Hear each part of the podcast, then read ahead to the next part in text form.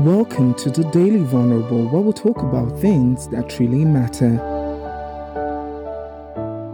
Someone asked me about the forgiveness exercise I've talked about before. And this, this is the process. The process is, first, of course, to acknowledge that there are people you've not forgiven. All that lie, all that performative, you know, me, most human beings, eh, I tire for us sometimes. Me, me, I just forget something, know? me, I just, like, I don't even have a time. You can lie to me, oh, that's fine.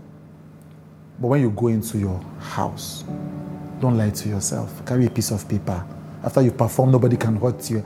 After your performance of invulnerability, go inside, write down those that have hurt you so badly, and acknowledge why they've hurt you badly.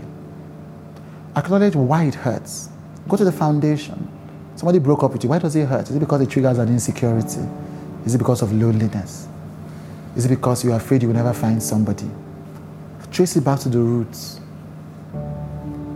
Resolve those issues and let the person go. Now, before that, acknowledge, and I've talked, I've talked about this before, acknowledge the part you played in allowing that happen.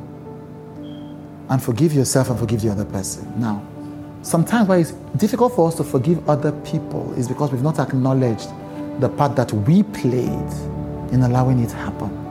And I've said this before. When we acknowledge the part that we played, then it's easy for us to acknowledge the part that how we enabled this happen. And it's easier once you've, once you've forgiven yourself for you to forgive the other person. Now, this is a very tough exercise because we are not taught to do this. So you keep doing it with those names. The idea is one of the best, best tests of if you've not forgiven somebody, I used to know that one of the ways I knew I hadn't forgiven somebody was if I thought about the person's name, I'd be like, you know, I can't say the full words on TV. When the person, when anger builds up in me, then I know that I haven't forgiven that person. But when I've forgiven the person, when I think of the person, I'm like, ah, man, I really allowed rubbish in my life, oh.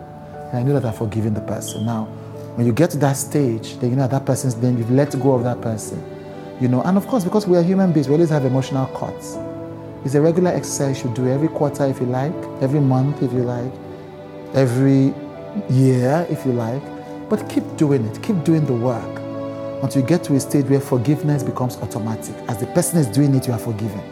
Or actually, before the person has done it, you have already forgiven. When you arrive at that place, ah, you have become, you have arrived at, you have arrived at the apogee of joy.